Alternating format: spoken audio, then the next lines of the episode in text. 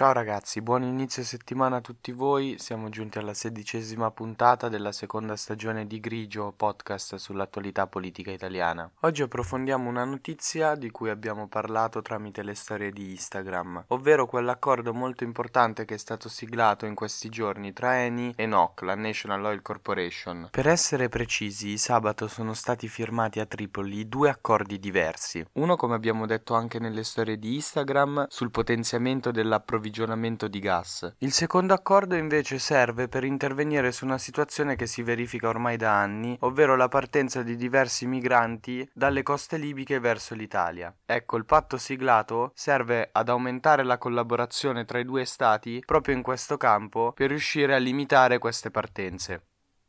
Grigio,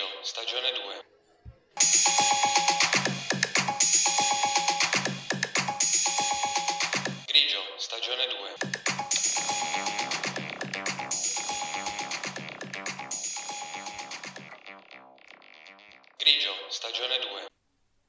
Partiamo andando a vedere un po' più nel dettaglio l'accordo che riguarda l'ambito energetico. La firma sull'accordo è stata posta per Eni dalla D, dall'amministratore delegato quindi Andrea Descalzi. Invece per la NOC, per la National Oil Corporation, è stato firmato dal presidente della compagnia petrolifera nazionale libica, ovvero Farhat Bengdara. Come è noto Eni non è nuova a questa tipologia di operazioni. Questa volta però la stessa Giorgia Meloni ha definito l'accordo storico perché le cifre coinvolte sono molto alte, si parla di ben 8 miliardi di dollari di investimento. Cerchiamo di capire come effettivamente arriva il gas dalla Libia all'Italia. Oltre vent'anni fa, NOC e Eni avevano già collaborato per la costruzione di un gasdotto che tuttora è funzionante, che si chiama Green Stream e che consente di trasportare gas dalla Libia all'Italia, precisamente dalla città di Mellita alla città di Gela in Sicilia. Sappiamo bene, perché l'abbiamo già detto tante volte, come attualmente l'esigenza per l'Italia sia quella di distaccarsi dalla dipendenza dell'importazione del gas russo. In realtà questa è un'esigenza che è scattata già da diverso tempo, da ormai quasi un anno, da quando appunto il Cremlino ha deciso di invadere l'Ucraina. Quindi già l'esecutivo Mario Draghi stava lavorando in questo senso. Anche se quest'anno l'esigenza era quella di avere maggiori importazioni da altri stati che non fossero la Russia per quanto riguarda il gas, dalla Libia le riforniture sono state meno di quelle degli anni precedenti. Questo perché contemporaneamente nello stato nordafricano la domanda interna di gas è aumentata. Per questo le esportazioni sono state limitate al 15% del gas esportato negli anni precedenti. Quindi la Libia quest'anno ha fornito soltanto 2,5 miliardi di metri cubi di gas all'Italia, che sono molto pochi considerando anche il fatto che il Nord Stream può arrivare a trasportarne fino a 6 miliardi. Anche per i nuovi contratti sarà la Libia ad avere la priorità sull'approvvigionamento del gas e quindi avrà anche un controllo sulle esportazioni in base sempre alla domanda interna che si troverà ad avere per quanto riguarda l'energia. Nello specifico, Eni e NOC si sono impegnati ad esplorare due giacimenti di gas che sono di fronte alla costa occidentale della Libia. Secondo le stime fatte, questi due giacimenti dovrebbero contenere più o meno in totale riserve sufficienti per riuscire a fornire 8,7 miliardi di metri cubi di gas all'anno nei prossimi 25 anni. È chiaro come l'obiettivo sia, come dicevamo prima, aumentare la produzione di gas sia per soddisfare la domanda interna sia per garantire l'esportazione verso l'Europa. Ad avere più riserve di gas rispetto alla Libia in Africa ci sono soltanto altri quattro stati, la Nigeria, l'Algeria, il Mozambico e l'Egitto. La storia degli investimenti di Eni in Libia è molto lunga e ha continuato a farli anche durante il periodo di stabilità politica che in realtà vige tuttora e infatti anche l'ultimo tentativo di elezioni è fallito alla fine del 2021. Vi riporto quelle che sono state le parole del presidente di NOC, della National Oil Corporation, la compagnia petrolifera nazionale libica, ovvero Bengdara, che ha detto che questo accordo è un chiaro messaggio alla comunità imprenditoriale internazionale che lo Stato libico ha superato le fasi dei rischi politici. Dall'altra parte però l'altro governo libico, quello che non ha nessun riconoscimento da parte della comunità internazionale ed è guidato da Fatih Bashaga, ha invece contestato questa affermazione del presidente di NOC. L'altro accordo invece prevede una collaborazione più stretta tra l'autorità libica libica e la Guardia Costiera, proprio per avere un maggior controllo sulla gestione dei flussi migratori, quantomeno su quelli che vedono come punto di partenza le coste libiche. È da diversi anni che la Guardia Costiera italiana, insieme all'Unione Europea, finanzia e addestra la cosiddetta Guardia Costiera libica, quella che servirebbe per fermare la partenza dei migranti dalle coste del paese nordafricano con ogni mezzo. Purtroppo questo corpo è rimasto abbastanza irregolare e disorganizzato nel tempo. Innanzitutto fa un po' quello che gli pare,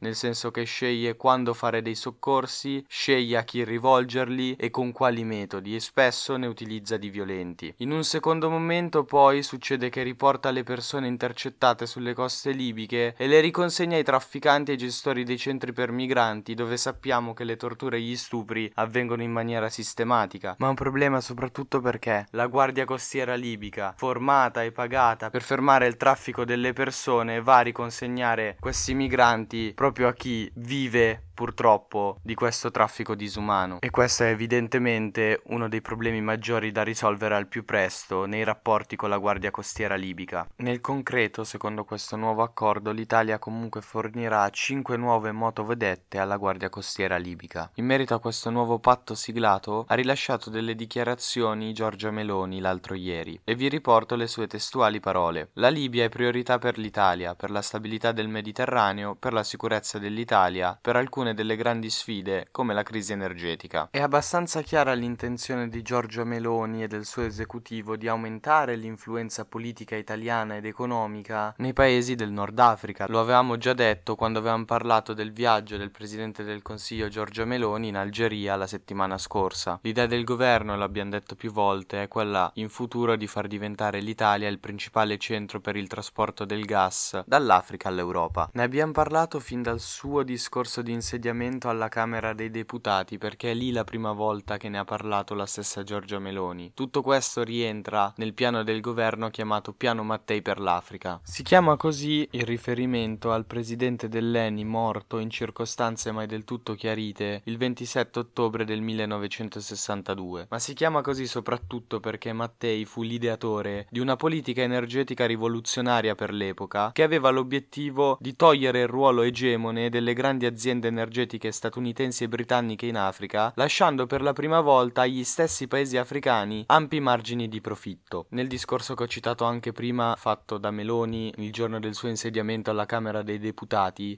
aveva parlato di questo piano Mattei, spiegando che gli investimenti nel Nord Africa non sarebbero serviti soltanto in termini di politica energetica, quindi per aumentare le esportazioni di fonti energetiche dai paesi nordafricani all'Italia, ma serviva anche come contrasto all'immigrazione illegale. Questo perché? Perché migliorando le condizioni economiche dei paesi nordafricani, perché l'Italia si impegna a investire e a creare progetti a lungo termine, di conseguenza dovrebbero migliorare anche le condizioni della popolazione, che quindi dovrebbe essere meno spinta a voler lasciare il proprio paese d'origine. Per questo il piano Mattei, secondo Giorgia Meloni, serve anche a contrastare l'immigrazione illegale. Questa quindi è la situazione per quanto riguarda gli accordi siglati da Giorgia Meloni, dal governo italiano, quindi in Libia l'altro giorno. Sono accordi molto importanti e noi comunque seguiremo lo sviluppo di questi patti. Io nel mentre vi ringrazio per avermi ascoltato. Ci risentiamo domani con la diciassettesima puntata della seconda stagione, sempre qui su Grigio Podcast.